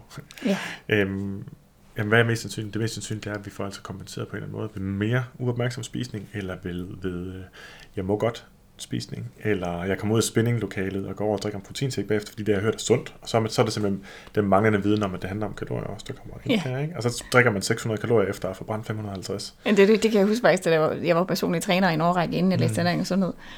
Der var der en pige, som øh, jeg havde vejledt, og hun havde klaret sig ret fint. Og så var hun, øh, jeg tror, jeg var på overlov, eller jeg var væk i lang tid. Så kom jeg tilbage, så havde hun taget ret meget på. Og hun var helt vildt frustreret og helt vildt ked af det. Og så siger jeg sådan, hvad, hvad filen er der foregået? Jamen, hun synes ikke, hun havde ændret noget. Det eneste, hun havde ændret, det var, at hun havde fået et råd af, af ham, der stod i receptionen henne i et fitnesscenter, om, at hun skulle have noget protein efter træning. Så han ville gerne sælge hende sådan en banan-smoothie. Mm. Øh, og i den har der nok været omkring 400 kalorier. Den var ret tæt pakket, fordi det var sådan energiagtigt. Der var både ja. pakket med energi, ekstra kul- kulhydrater og ekstra protein. Ja. Og hun havde jo tænkt den som noget ekstra, hun skulle have oven i det, hun plejede at spise. Mm. Hvis man får 400 kalorier mere per dag, så tager man jo sådan 50-60 gram på om dagen. Bare på grund af den. Ja. Og jeg, hvis jeg var væk tre måneder, så kan du selv regne ud, hvor galt det kunne gå. ja, det gider jeg ikke prøve nu. Men Nej, ja, det var så heller ikke hver dag, men det var faktisk, det var faktisk, det var faktisk taget ret meget på, på grund af Mm. det. Og så det er jo også en myte, hvor man kan sige, jeg træner hele tiden, og jeg taber mig ikke, det kan jeg ikke forstå. Nej, men hvis du går og spiser alle energibarne og drikker smoothiesene lige efter, som kommer Ja, noget præcis. oveni. Så, Så, så man har ligesom to ruter, når der er en, der siger det, kan man sige, ikke? Eller man selv tænker det. Man træner hele tiden med taber, ikke? Så kan man sige. Så der må være et eller andet underligt. Der må være et eller andet, som ham der, den alternative, et eller andet skriver om, som må være sandt for mig, eller der sker et eller andet med, at min krop, den på en eller anden måde lukker ned for det, for at beskytte, eller sådan noget. Eller, når jeg nu ved, at det ikke er det. Altså det er jo så det, vi gerne vil med den her podcast. Ja. Når vi nu er enige om, at det er ikke det, der sker, Du så kan vi begynde at stille mange. de rigtige spørgsmål. Hvad er det så, jeg gør? hvor er det, jeg spiser mere, end jeg plejer at gøre? Hvor er det, jeg er mindre aktiv, end jeg plejer at være, som kompenserer for det her, som en træning ikke virker på vægttabsfronten i hvert fald. Og det kan også være det der, man gør i weekenden, hvor man siger, nu har jeg virkelig trænet meget i den her uge, nu skal jeg så også bare have lov at give helt slip. Det kan være, at man bare tænker, så spiser jeg øh, pizza to gange om ugen. Og det er også fint. Men, For de fleste mennesker, så handler det så bare om, at der skal man så bare vide, at der er altså to måltider i en pizza. Men det er jo det. Og prøv at forestille sig, at man nu er startet med at træne, og man synes, man, man, man træner meget, fordi man måske har trænet fire gange på en uge. Og det, er jo også, det, det kan jo være rigtig meget, og det er især meget, hvis man ikke har været vant til at træne. Og så synes man virkelig, man har givet den en skalle. Og lad os så sige, at det har været styrketræning to gange, og så har det været en eller anden form for dansetræningshold, og så et spinninghold. Så har man måske forbrændt, øh, jeg 12, siger to, 1200. Ja, for højst. Jeg, jeg skulle ville være flink at sige 2.000 kalorier, så skal man godt nok have givet den en skalle, og man skal også veje lidt mere. Ja. Jeg sagde også 12-1300. Ja. Ja. ja. Men lad os, lad os så sige, at man har forbrændt 1300 eller fem, måske 1300 kalorier mere. Mm. Der skal jo ikke mere til en, øh, en flaske vin og en dessert. Og det, og det får jeg jo deroppe. hver aften. ja. Men så er du deroppe jo. Altså, det er da ikke meget galt. Nej. Så, så kan man godt synes, nu skal jeg have lov at slappe af i weekenden, for op, hvor har jeg været god, været god i løbet af. Og så det vil jeg egentlig lige bruge til at svare på mit eget ledende spørgsmål før, om uh, træning er det bedste til vægttab. For som du selv pointerer nu, Nå. så er det faktisk ekstremt nemt det, at kompensere for rigtig meget, rigtig hård fysisk aktivitet ved bare at spise et stykke et eller andet. Ja. Altså, hvis du er, medmindre du sådan er atlet, eller vejer rigtig meget, og også rigtig, rigtig aktiv, altså så med sådan en almindelig times hold, eller sådan noget. Hvad er det? 500 kalorier? Højst. 600? Højst 500, okay. Ja. Så lad os sige 500 kalorier. Det har krævet rigtig meget arbejde. Det har krævet, at du skulle ud af døren, og du skulle klæde om, og du skulle være med til det her hold, som var hårdt, og du skal klæde om bagefter, og du skal hjem, og alle de her ting. Rigtig meget, du egentlig har brugt på det. Og der kan vi igen, vores hjerne, fortælle os det, vi gerne vil høre. Så det vi fortæller os derefter er at sige, fordi jeg har været så flittig og kommet afsted, så må det have betydet rigtig meget. Og så senere, så sker der et eller andet for en fjernsyn, hvor man sidder og åbner en plade riddersport, og tænker, jeg tager kun lige et stykke, og så går der lige 20 minutter, så den der plade riddersport væk. Det var de 500 kalorier. Ja. Det skete sådan her. Og det træning der, det har du virkelig fået ind i dit hoved, som nu har jeg gjort en kæmpe forskel for mig selv. Og det tog Måske gør du det kun en, ja. Ja. Måske gør du kun en eller to gange om ugen, men tænker, nu er jeg i gang med at træne, så derfor tab- taber jeg. Der er vi igen i gang med den her sådan selvfortælling. Ikke? Og så alle de andre ting, som vi ikke er bevidste om, for du er ekstremt bevidst om din træning, for det er en kæmpe positiv oplevelse, ikke? og det er Ja. super sejt. Jamen, så er du så ikke bevidst om alt det andet, der sker. Så man kan simpelthen så nemt kompensere. Og derfor det- så kan man sige, teoretisk set, så er det nemmere at komme i kalorieunderskud ved at kigge på spisevaner, end at kigge på træningsvaner. Ja, og selvfølgelig skal vi ikke gøre det så sort-hvidt, at der ikke er plads til, at man siger, jamen når man træner, så er man også væk fra køleskabet for eksempel. Mm. Så man har tid væk fra, som jeg har snakket om før, man har tid væk fra, fra måltiderne. Øh, Og der er også mange, der har den modsatte effekt, når de træner, øh, i stedet for at de spiser mere, at de netop synes, ej, hvor har jeg været god i dag. Mm. Så vil jeg virkelig også være god øh, spisemæssigt. Eller så har de måske mere lyst til salat og grøntsager, end de havde. Så der kan være en kæmpe positiv effekt, som skaber lidt sådan en øh, domino. Ja, og det, det vil den rigtige oplysning at komme med. Det, Ja. ja. det er helt enig med dig. Man kan så sige, på, ikke på den anden side, men, men grund til at tog det andet perspektiv er selvfølgelig for at sige, nu taler vi netop til dig, der, der kender den her sætning fra dig selv. Ja. Øhm, for dig, der har problemet, der må det være en kompensation. For dig, der ikke har problemer, der har så ikke været en kompensation. Nej. sige? Og der er folk simpelthen forskellige.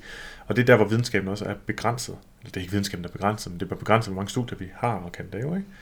Og tit så ki- kigger man på befolkningsgrupper, eller kigger på relativt store grupper af mennesker i de her forsøg. Og så vil der være nogen, der kommenterer, og nogen, der ikke gør. Så gennemsnitligt set, så ser vi ikke rigtig nogen effekt. Og der er det altså nødvendigt at være øh, mere individfokuseret, øh, Ja. når vi har med mennesker at gøre, fordi Nemlig. vi er så forskellige. Præcis. Anne, hvornår var det, du blev uddannet for ernæring og sundhed? Nå, jeg er færdig i 2006, tror jeg. Og så gik du, så vidt du har fortalt, vidt jeg husker, du har fortalt rimelig hurtigt i gang med at holde nogle foredrag omkring myter. Ja, øh, træningsmyter, det var først, da jeg havde læst øh, træningsfysiologi på idræt. Okay. Der havde jeg sådan en, en, nogle år, hvor jeg egentlig bare var ude i idrætsklubber og fortalte om trænings- og madmyter til idrætsfolk. Og det må jo have været nogle helt andre myter dengang, som du så fik punkteret, som ikke eksisterer længere, ikke? det skulle man tro. Skulle man håbe. Jamen, det, du, du, du ved godt, jeg ligner, jeg ser ud som om, at øh, jeg ved ikke, jeg ved ikke, hvad jeg ligner i ansigtet, når du siger en eller anden ny myte, og sådan, åh gud, den snakkede jeg også om for 12 år siden. Ja, præcis. er den virkelig ikke blevet manet i jorden endnu. Men det er der åbenbart mange, der ikke er. Det florerer derude et eller andet sted. Altså, det er jo en Måske gennem- ikke lige blandt øh, ernæringsfaglige, skulle vi skynde os at sige, men måske sådan mere ude i befolkningen, er der bare rigtig mange, der stadigvæk tror på mange af de samme myter. Men Kan der er du- jo ikke noget at sige til det. Vi kender jo i virkeligheden godt forklaringen på, hvorfor de er der. Det er nogle gange så stiller jeg sådan også Morten Svane som et frustreret spørgsmål. Hvorfor fanden et eller andet? Men det er ikke et nysgerrigt spørgsmål, fordi i virkeligheden så er jeg en af de bedre til at svare på det. Ja. For jeg ved godt, hvorfor det er sådan. For det første, så er misinformation simpelthen bare mere, øh, kan, kan, kan formuleres og vinkles på en måde, der er langt mere spændende, spændende og deleværdig. Klar. For det andet, så, bliver, så forsvinder misinformation ikke ved korrekt information. Altså, de udligner ikke hinanden, mm. ligesom stof møder antistof, og så bliver det bare Nej. til energi. Nej. Det, bliver for noget. øhm, det, det forsvinder ikke. Nej. Misinformation bliver ved med at ligge der. Nu skal der bare endnu mere korrekt information til. Og så bliver folk også bare i tvivl, Nå, nu var der nogen, der sagde det her, og nogen, der sagde noget andet. Nu ved jeg ikke, hvilken man skal tro på. Det er jo også rigtig ofte konsekvensen ved at, blive, ved at det bliver rettet. Det er jo faktisk bare, at folk de tænker, "Jamen, så kan jeg ikke tro på noget som helst. Jeg tænker, nå, det var så rigtigt. Ja, nej. Så misinformation, det forsvinder ikke. Det gør det ikke. Jeg gik, jeg gik for eksempel hen ved Føtex her for ikke så lang tid siden, og så kommer der to øh, damer med sådan nogle stave. Det er meget lang tid siden, jeg har set nogen gå stavgang, men Ja. det, det gjorde de så. Og så gik jeg bag ved dem, og så siger den ene sådan til den anden, og nu skal det ikke gå for hurtigt, fordi så øh, vi skal blive i den der fedtforbrændingszone. Og det kan jeg godt, det, så tænker jeg sådan tilbage, det kan jeg da godt huske, lige dengang jeg kom ud fra ernæring og sundhed, at der var den der et eller andet forfærdeligt tv-program, der viste, at man skulle, øh, når man gik på løbebåndet, så var der sådan en personlig træner, der stod og forklarede, at man skulle endelig ikke løbe for hurtigt, fordi man skulle blive i den der fedtforbrændingszone. Og fedtforbrændingszone skulle være sådan en teoretisk øh, idé om, at når man var fysisk aktiv, men ikke for fysisk aktiv, så lige der forbrændte man mest fedt, og det må så være vigtigt for fedttab på sigt. Ikke? Jo, og den viden, der ligger til grund for den misforståelse, er jo, at, øh, at jo, jo mere intensivt man bevæger sig, hvis man for eksempel spurter, Mm. så kommer andelen af det, man forbrænder øh, primært fra kulhydrat. Det er for eksempel 90 procent. Hvis du forestiller sådan et lavkagediagram, og så at øh, vi to er ude at spurte, det vil aldrig ske i virkeligheden, men hvis vi nu var det, så ville vi bruge cirka 90 procent af energien fra vores kulhydratdepoter mm. i spurt. Måske endda mere. Nu kan vi nok ikke spurte så vildt meget, så det er nok meget realistisk i virkeligheden. Men hvis vi nu lå hjemme i sengen og sov, eller bare tog en lur på sofaen, så ville øh, Så 90... peger du over mod et sted, hvor der ingen sofa er. det plejer der at være. Hvor er den blevet af? Den er bagved dig. Øh, men så vil, man for, så vil man forbruge omkring 90% af sin energi fra fedt, ja. Mens man sover. Så procentmæssigt, så lyder det jo helt vildt. Ej, når jeg sover, så forbrænder jeg 90% af energien fra fedt, og når jeg løber helt vildt hurtigt, så forbrænder jeg kun 10% af min energi kommer fra fedt. Og det er jo fedtet, jeg gerne vil af med. Så derfor kan jeg da godt forstå, at man ligesom tænker, at det giver Jeg mening. skal sove mig til vægt til. Ja, men hvis man så forestiller sig det der lavkagediagram igen, ikke, på den ene side og sige, hvis man så er ude at løbe helt vildt hurtigt, men hvis man så hvis man var eliteatlet, kunne man faktisk nå at forbrænde om, måske 1000 kalorier eller 1200 kalorier på en time i løb. Men hvis man ligger og sover, som for eksempel hvis man var mig, så ville jeg forbrænde måske 80 kalorier på en time, eller 60 kalorier på en time, mens jeg sover. Så det kan godt være, at jeg har brugt 90% af energien fra, fra fedt, da jeg sov, men jeg har altså kun forbrændt 80 kalorier. Ja, ja. Og elitesportsmanden har forbrændt øh, temmelig meget fra kulhydrat, mm. Men har både haft, bare haft et større øh, forbrug. Og når elitesportsmanden bagefter skal genopbygge sine kemiske energidepoter, blandt andet også ved ATP, ikke? Som, som den, den, et, kemiske, ja, et stof, der indeholder kemisk energi, jamen så bruger han jo også energi fra sine fedtdepoter, hvis han har fedtdepoter selvfølgelig. Ja. Og det vil sige, at vi har altså, efter man er færdig med sådan en løbetur der, så vil man jo gå tilbage til fedtforbrænding, og den vil så bare være større, jo mere du i alt har forbrændt kaloriemæssigt. Ja, og det kan lyde, øh, det kan være, det kan være svært at få sit hoved rundt omkring, hvis man ikke er vant til at arbejde med den her type tal. Men man, man, måske kan man i virkeligheden bare forholde sig til det på den måde, at, at øh, hvis kroppen har forskellige lager af energi, den har et fedtlager, den har et kulhydratlager, og den har vel i virkeligheden også et proteinlager, som er vores muskler, øhm, så når dagen er omme, og det er bare for at for- gøre forståelsen nemmere, men når dagen er omme, så bliver tingene fordelt tilbage til de depoter, de nu engang hørte til. Og hvis der er blevet brugt 2.000 kalorier, så er det fuldstændig ligegyldigt, hvilken tank de er blevet taget fra, fordi alt bliver bare fordelt, som det skal bruges øh, senere alligevel, eller i løbet af dagen. Så, så, så den sådan stringente måde at definere det på, hvad kan man sige, som, mm. som, som måske ikke nødvendigvis er den nemmere at forstå, men det er bare, at øh, øh, midlertidigt, hvor- midlertidig forhøjet fedtforbrænding er ikke det samme som fedttab over tid. Nej. Du kan ikke sigte efter midlertidig forhøjet fedtforbrænding i forskellige situationer for at opnå øh, en større fedttab. Det er ligegyldigt. Du kan sagtens køre med træning, hvor du primært kører på kulhydrater, men du vil stadig, hvis du forbrænder mere energi i alt, så vil du tabe mere fedt på sigt, end hvis du kører tilsvarende øh, kaloriemæssigt øh, træning, øh, men hvor du fokuserer på fedtforbrænding. Der vil simpelthen ikke være nogen forskel. Nej. Så en højere fedtforbrænding midlertidigt, det er ikke det samme som, at du har et højere fedttab på sigt. De to ting, de er altså afkoblet. Ja. Og, og det var jo en af dem, var det fedtforbrændingszonen, var den med i det, du punkterede dengang, eller var det, den ældre det var den. Nej, den var den, med. den, var, den var i hvert fald øh, i live på det Jeg kan i hvert tidspunkt. fald huske, at jeg stødte på den, dengang jeg boede i Aalborg, altså lang tid før jeg begyndte at beskæftige mig med det her. Der synes jeg, det har nok været en 12 12-13 år eller sådan noget, da jeg hørte den første gang. Ja. Så den er i hvert fald gammel. Men den er der så stadig nogen, der, der tror på. Jeg tror, de fleste af dem, der lytter med her, de, de godt kan huske, at den døde ud på et tidspunkt, og så var der et eller andet med, at det viste sig, at det var ligegyldigt. Det kunne jeg forestille mig i hvert fald. Men så er der ligesom kommet, stadigvæk er der fokus på fedtforbrændende træning. Kom ned og opleve fedtforbrændende træning. Jeg har et fedtforbrændende træningsprogram osv. Det er der altså ikke noget, der hedder. Nej. Du kan træne, så du forbrænder mange flere kalorier på den samme tid. Det vil i princippet være en mere fedtforbrændende træning, end en træning, hvor du forbrænder færre kalorier på den samme tid. Det er Ja. stadig det, der gør den største forskel. Ja. Så er der nogle træninger, der har en højere efterforbrænding, som det hedder. Hvis hvor de du er ligesom meget s- højintensive. ikke? Ja, højintensive træninger, eller Styrketræning. styrketræning også, hvor du, hvor du laver, øh, hvor, hvor, hvor musklerne virkelig skal kompensere bagefter, og genopbygge sig, og opfylde sig med energi, og reparere skader, og så videre, ikke? Det er, når Det du har arbejdet ved så høj intensitet, at du faktisk har man siger, forbrugt mere øh, ilt, egentlig, Mm. end du... Altså, du faktisk har arbejdet med, har fået en iltgæld, det man kalder en Ja. iltgæld. Det gør man i Tabata-træning. Der skal man Ja. egentlig arbejde med en intensitet, defineret ud fra, hvor meget øh, O2 man bruger, eller ilt man bruger, ikke? som Ja. ligger på omkring 120 procent. Det Ja. lyder åndssvagt. Det kan man gå over 100 procent. Det kan man faktisk godt. Det kan man godt. På fald ilt kan man godt. Så der skylder man bagefter. Det gør man også, når man har haft et stort, hårdt styrketræningspas. Så er der sådan en efterforbrænding. Men overordnet set, så er det stadigvæk, hvor meget, forbrænding, hvor meget du forbrænder undervejs i træning, der spiller den største rolle.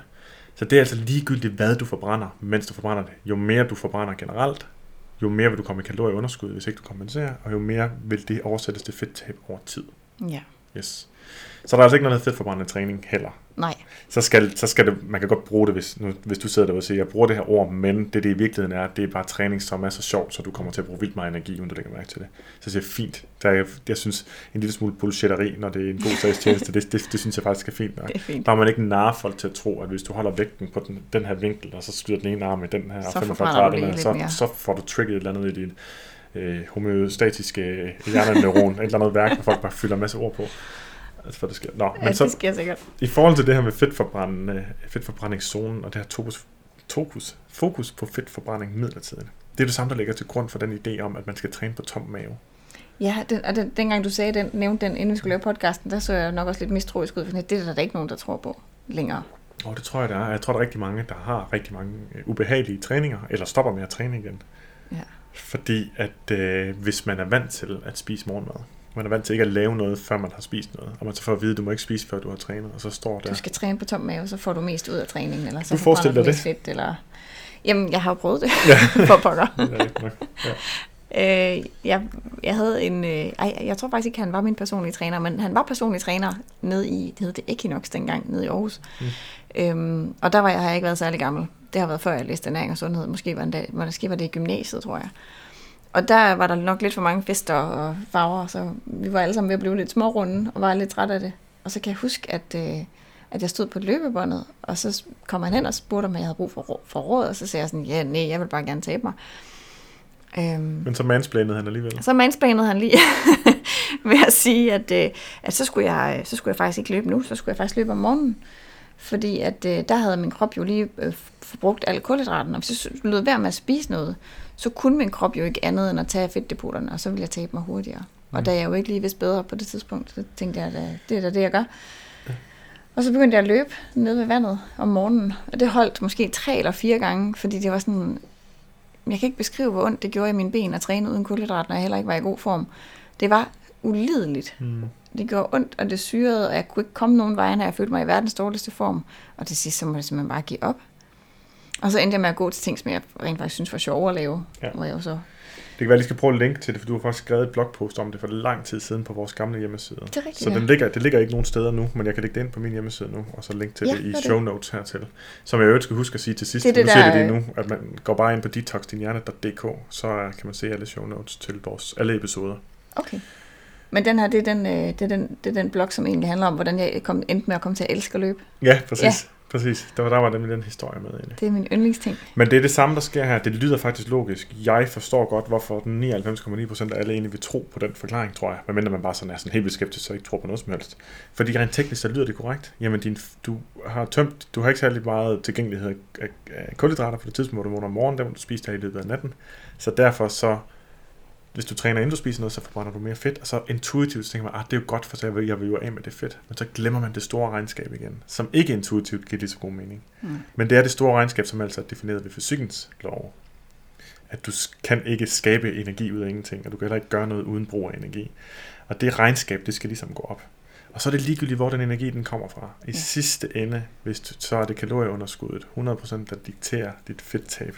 Selvom det momentant er højere, mens du træner på tom mave, så vil det udligne sig i løbet af dagen, fordi der er tidspunkter mellem dine måltider, hvor din fedtforbrænding så vil være større, hvis du har trænet efter du har spist. Ja.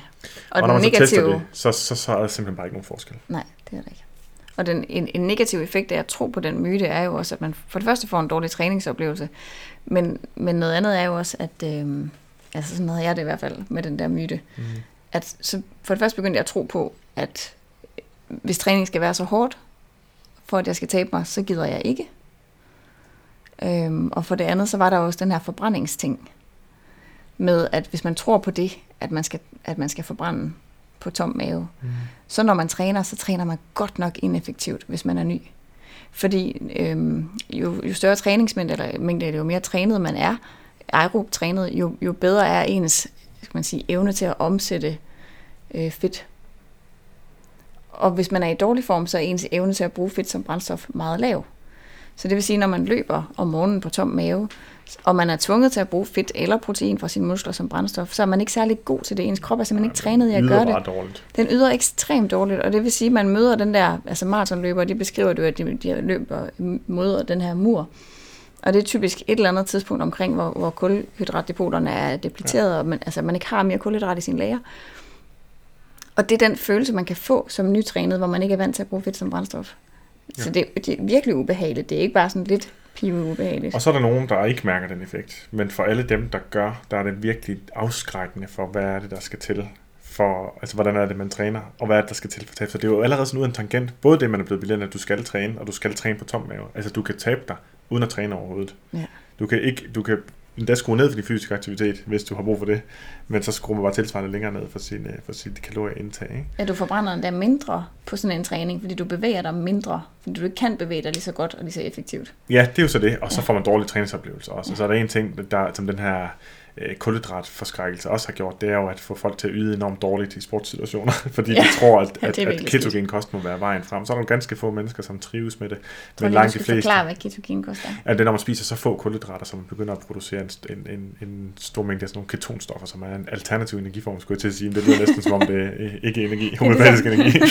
Nej, men altså som, som, som man også kan bruge som energigivende Som øh, stoffer. nervesystemet også kan bruge, ikke? Jo. Ligesom. Så øhm, jo, jo, så hjernen også kan. Øhm, øh, ja, så, øh, men det man så ser i de studier, jo, nu skal det ikke handle om sportsernæringer, det er heller ikke mit øh, fagområde som sådan, men, øh, men overordnet set, efter at have kigget relativt meget forskning igennem, så viser det bare, at øh, for de fleste menneskers vedkommende, så sådan en type kost, jamen, den forringer bare deres ydeevne.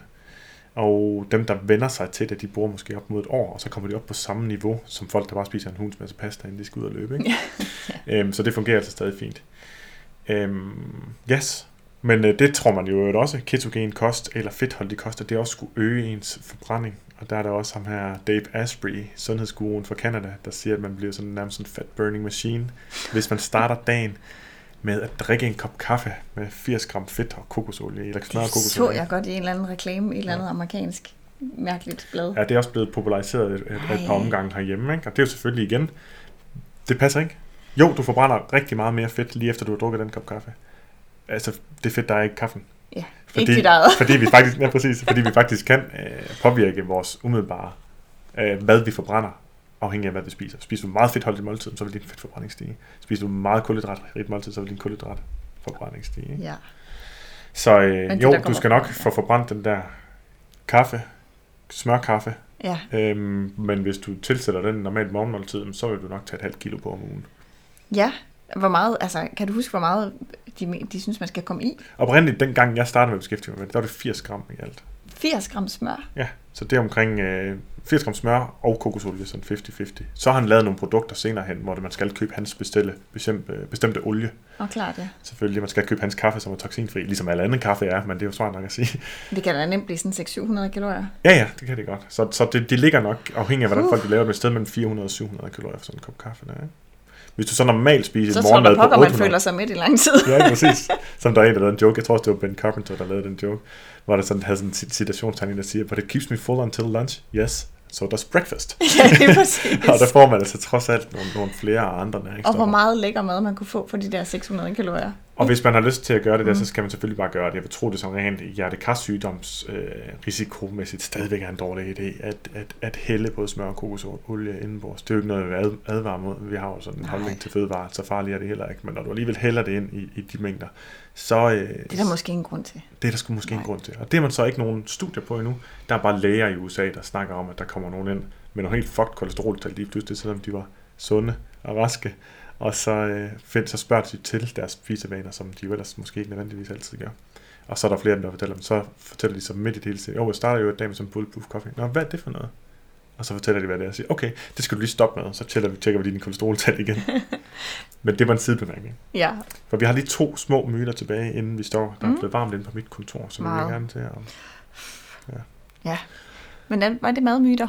Ja, der var lige de her to sidste, der var skrevet heroppe. Fordi dem har jeg jo egentlig skrevet om nogle gange andre steder. Men jeg synes bare, de her også med til den her forbrændingsting. For når vi fokuserer på forbrænding, Mm. så får vi også sådan at vide, at du skal mange måltider sætte gang i forbrændingen. Ja, lad os bare starte med at sige, det gør de ikke. Nej, de hverken sætter gang i eller stopper forbrændingen. De har faktisk Nej. ikke noget med den at gøre. Jo, de påvirker forbrændingen af måltiderne. Ja. Men det, som man oprindeligt har tænkt, det var, at fordi at det koster energi at forbrænde, eller omsætte vores, det vi spiser, så må man jo forbrænde mere ved at spise ma- mange gange. Og det er jo så forkert. Jeg var så lige ved at sige det rigtigt. Ja, som fordi mængden. det, ikke? var jo, det handler om mængde. Ja. Det handler om mængden af mad, kalorierne øh, specifikt, og øh, fordelingen af makronæringsstoffer, hvor det er sådan, jo mere protein der er der i, jo større, øh, jo mere energi skal du bruge på at omsætte det. Der er sådan en deamineringsproces, der foregår ved vores aminosyre, som koster noget energi.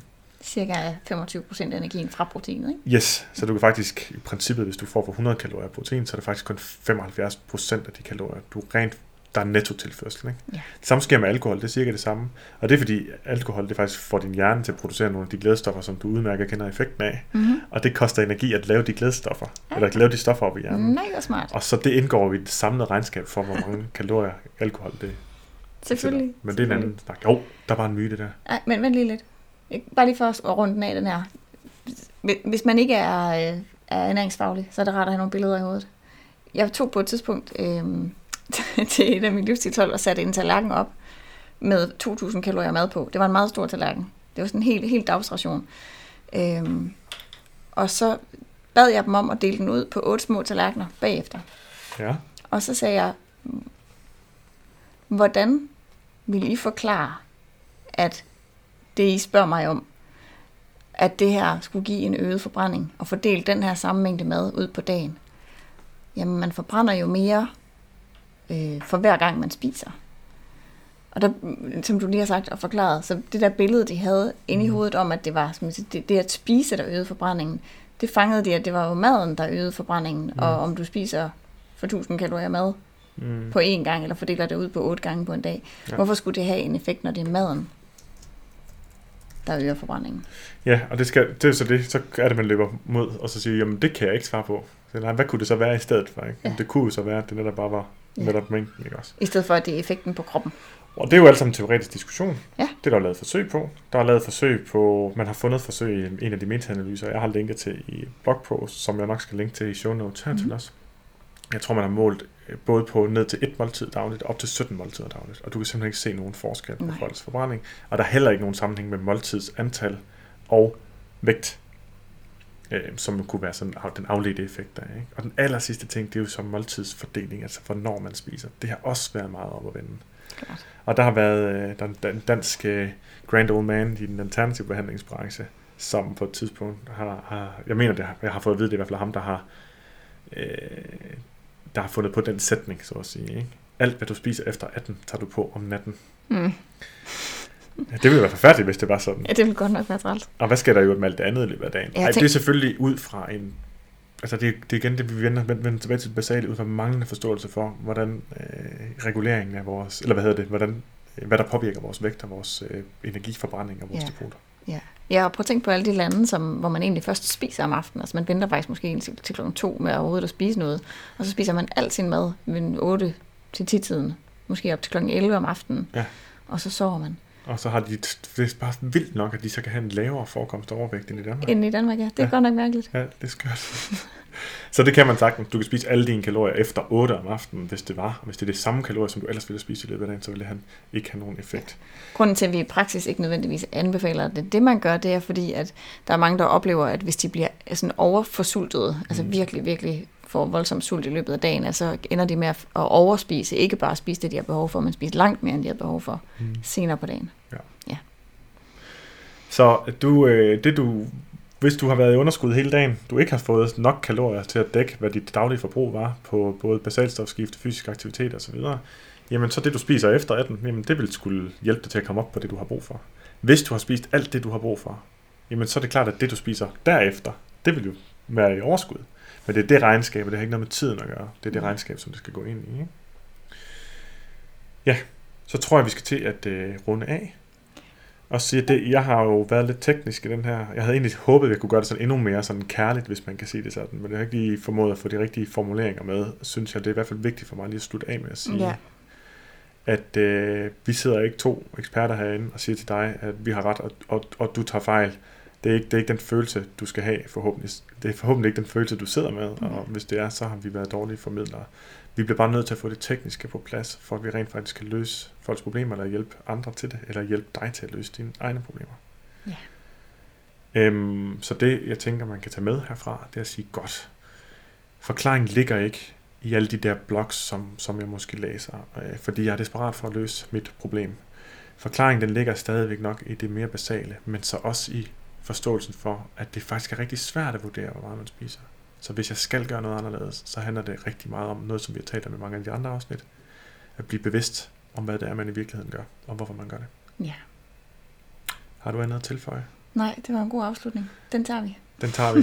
Så vil jeg øh, gentage mig selv, fordi jeg er glad for, at jeg endelig har fået det fikset. Øh, hvis I vil læse, hvis du vil læse mere om, hvad vi har snakket om i dag, se de links, jeg har nævnt og forhåbentlig får med. Øhm, så er de i det, der hedder show notes, som du finder inde på detoxdinhjerne.dk.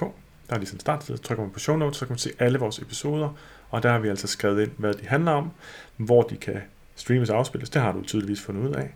Øhm, men så også, hvad øh, der er videnskabelige referencer, som vi har haft med undervejs, som vi husker at få. Og øh, sidst men ikke mindst, hvis du godt kunne lide at øh, lytte på vores podcast, godt kan, gerne vil have flere af dem, jamen så glæder det os altid at få en anmeldelse ind på iTunes. Så på forhånd tak for den, hvis du vælger at gøre det, og tak fordi du lyttede med.